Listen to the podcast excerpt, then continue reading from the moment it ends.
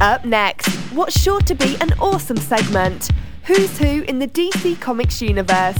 You're welcome in advance. Hey kids, it is me, your dude, Icy Robots, with uh, you know, a small Patreon special. At one time, Who's Who in the DC Comics universe was a Toys R Us report segment, and while it was not the most popular of all the segments, it was one that I really enjoyed doing, and I I wanted to continue on, so I thought, hey man, why don't I try to punch some of these out as a uh, as a Patreon exclusive thing? You know, give give something back to those that give to you. Give something as maybe an incentive for um for other people to uh to join in. What we like to do on the show is it is like it is the DC answer to the audio handbook of the Marvel Universe, where in which we will use the seminal character guide who's who in the DC Comics universe as a as a way to deeply examine some of these um some of these wacky fun, wild, famous, maybe not so famous characters from the DC Comics universe. Um, the characters that we are going to look at this time around are a quartet of characters known as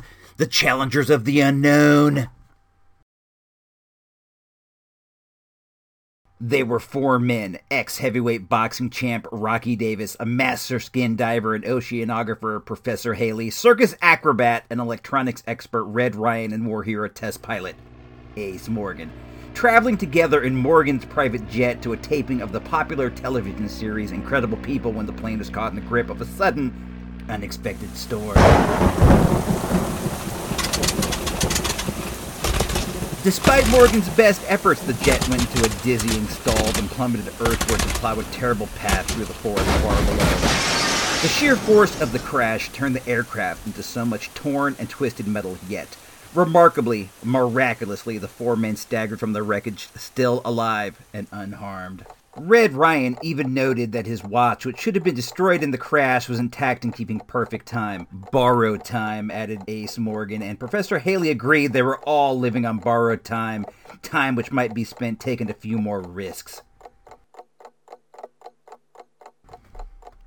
That's a pretty good origin there, my dudes. You got four guys, each one with like a different skill, and they all they're all brought together by a weird circumstance. The circumstance being they're on some kind of a knockoff of That's Incredible when the plane crashes. It's great. It also it also shows how how they get motivated to go out there and be the challengers. Like what what happened to make them want to help others that is uh they're living on borrowed time you know this is all this is all from the genius mind of jack kirby jack kirby is the guy behind the challengers of the unknown so you know you know it's going to be good. I think out of all the dudes, my favorite is uh is Rocky. I don't know. I'm like a big big boxing fan, and anybody nicknamed Rocky is probably probably going to be at least like a little bit cool. But all the all the dudes and the challengers are at least like a little bit neat. Initially, the four accepted assignments on commission, using their income to help them construct a secret mountain headquarters, Sea Challenger Mountain. We'll talk about that in a bit while various others have worked with the challengers over the year, most notably Red Ryan's kid brother Tino Manarry and the enigmatic Corinna Stark, only Dr. June Robbins, computer and robotic expert, has ever been considered an official fifth challenger. Though their costumes and equipment have occasionally changed through the decades, their dedication to the work has never weakened. Whenever the unexplainable threatens the innocent, there you will find the challengers of the unknown. All right, so there you have it. That's the uh, that's the basic entry on the team from the um, DC Who's Who. There's also a separate entry for their for their mountain base Challenger Mountain, and man, this thing is beautiful. It's like it's like an entire mountain and it's hollowed out with all kinds of neat things inside of it. So so great. Hidden deep in the Colorado Rockies, Challengers Mountain is the secret headquarters of the world's most famous team of professional adventurers, the Challengers of the Unknown. I would I would dispute that they're the world's most famous, but at any rate. Constructed with the help of funds acquired by the challengers as payment for their daring deeds, the mountain serves as home and stronghold of the four fear fighters and is matched only by the satellite headquarters of the Justice League. Let's let's see what's inside the mountain. At the top there's like a um an artillery gun, like a big cannon. There's a uh, emergency exit. There's um some hidden backpack jetpacks rather. These are all these are all on the surface. As you go down, they have like a hangar bay for helicopters that opens up. They have a lab, landing platform, different um quarters for the uh, for the guys. There's a galley, first aid, everything that you could ever want and hope for. There's a gym, a library, a den, an arcade. I just made that up. Arsenal, gym. Only one bathroom in the whole place.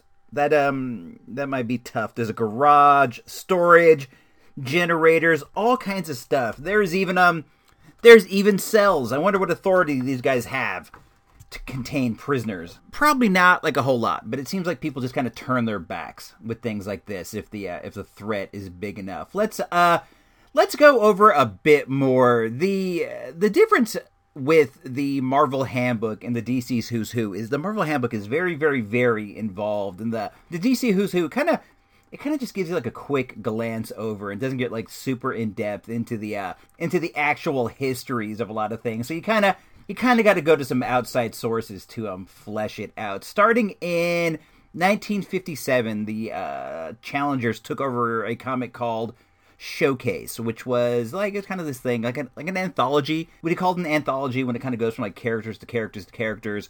They first began in number six, which um, was February 1957. It went it went bi-monthly at first. They had three appearances there. They were on issue number seven, and then also 11 and 12, and then they moved to their own title in May of 1958. Up until that point, Kirby, Jack Kirby, the great, the King Jack Kirby, had drawn and written all of the stuff. But after issue number eight, in July of 1959, he stepped off and was succeeded by uh, Bob Brown. The title continued up until issue number 75, September 1970, and then it was canceled after issue 77, which um the, the remaining two issues like uh, reprinted some tales of theirs. For a while after that, the team just kind of I don't know, man. They did unpublished adventures. I'm sure they were still out there challenging the unknown, but they they didn't get documented. But then in 1976, the title was brought back with a with a new team. You still had the same four dudes and one chick, but they were joined by Deadman and Swamp Thing, which is which is amazing. The idea of uh, Boston Brand himself, Deadman. Deadman, Deadman is this guy who was a circus acrobat who passed away, and then in the afterlife, he was blessed with the power to um he could like he could go inside of people's bodies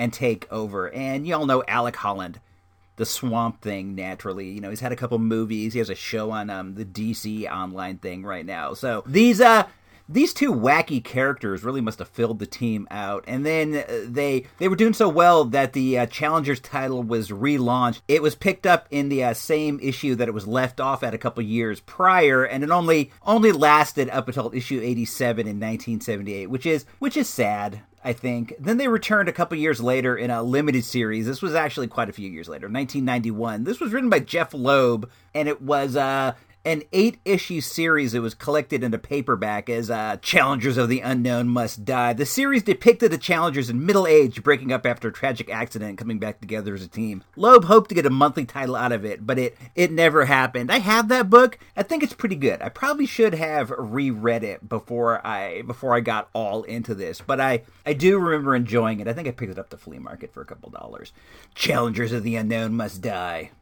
The uh, Challengers kind of sat unused for a few years up until uh, I think it was 2011 as part of the uh, Flashpoint deal. That's like that's like one of those gimmicks like they do on the CW network where the Flash is like changing time and history gets changed and everything everything turns out all weird and in this one the uh the challengers were part of it and their their background was re- recast as a kind of like a reality TV thing where a group of people were all put on and were picked to um, form a new team called the Challengers, and uh, they they went off on the the Challenger's first mission, and the plane crashed, and they ended up becoming teammates. You know, they they all fell in love or whatever. There was a bit more to it than that. There was like something with like mystical talismans and Nanda Parbat. Is that where uh, Talia al Ghul and Ra's al Ghul are from? Um, Nanda Parbat, Manda Nanda Parbat with the um, you know, the League of Assassins and all that. And there's like talismans and gems and I I don't know. I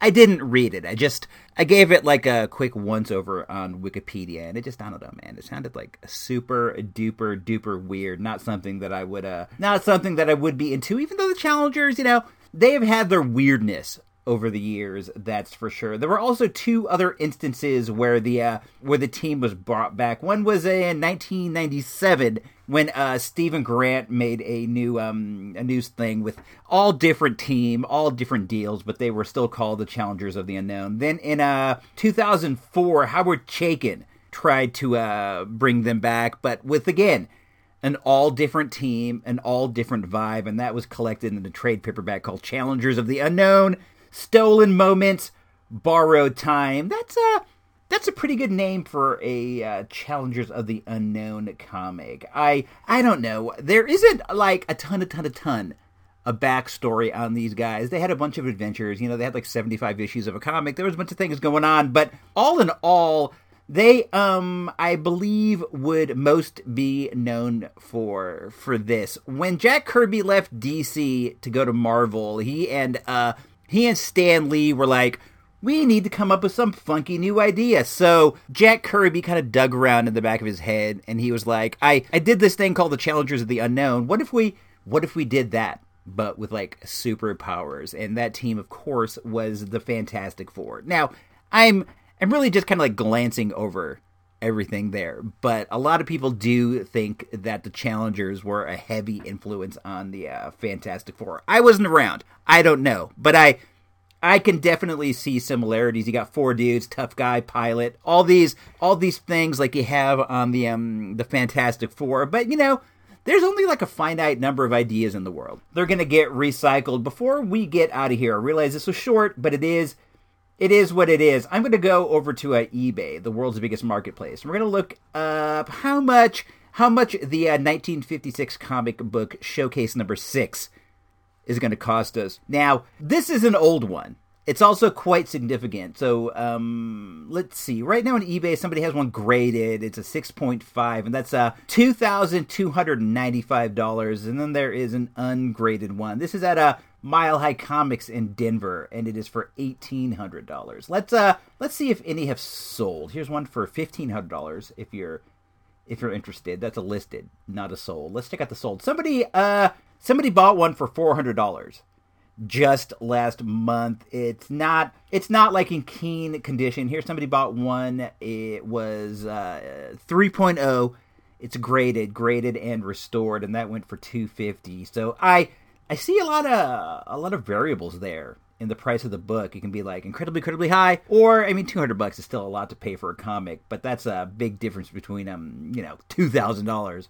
As far as I can tell, and I, I, did do a bit of research, there has never been an officially released Challengers of the Unknown action figure. But over the years, a lot of people have made like a lot of a lot of really cool customs. I saw some custom uh, Megos some customs that look kind of like in the vein of um, Marvel Legends. So that's pretty neat. But I I would be into maybe like a mini mate box set of the Challengers of the Unknown. I, I realize I don't have DC. They only they only have had DC licensed mini mates for that for that one wave, but they got a lot of good ones out when they did. But um, it would have been cool if they would have would have kept on with that. Remember when they when they first launched mini mates and they had like those uh they weren't Legos, but those those Lego like building sets with mini mates. That's how I that's how I first got into mini mates. Mini mates are these small block figures with a, lot of articulation. They're cool. I was into them like crazy at one point, but I, I, have since like boxed almost all of them up. The only ones I still have up in the uh, in the Earth base are the DC ones, some of the X Men ones, and some other ones that are like on a shelf. They're not a shelf, like a window box, way, way, way up in the corner of the office, and there's no way I could get to them without having to move my desk and just like so much stuff. So they've um they've survived up there for a real, real long time. I I could see the Challengers of the Unknown being brought back as like a movie franchise. I don't think it'll happen. I think if it did happen, the people would be like, "Man, they're just biting the Fantastic Four. When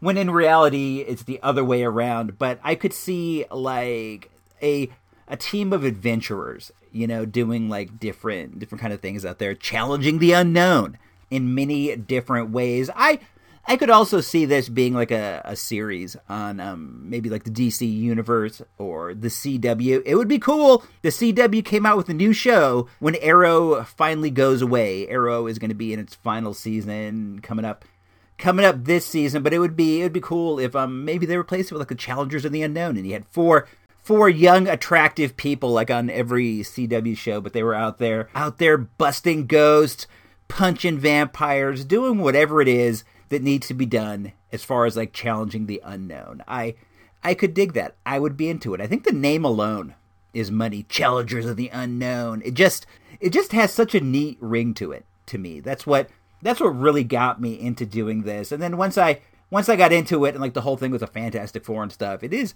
it's actually quite an interesting story, and I think it kind of it kind of goes to tell with the argument of who was more creative over at uh, Marvel. Was it Stan Lee or was it Jack Kirby? I I don't know. Maybe the answer is neither of them. Maybe Kirby's just rehashing old ideas and uh Stan Lee is living off other people's ideas. I don't think that's true at all. I think they're I think they're both great in their own way. They're both absolutely the legend of the game. So I I'm just having a bit of fun there. But um I hope you guys enjoyed this. A little bit short, little uh little amuse bouche, you know, for your day. Just a little little something to listen to while you're doing something else. I, I hope you learned something about the challengers. I hope you um I don't know, man. Hope you all had a good time. Uh I do not have a sign off for this, I guess, at this point.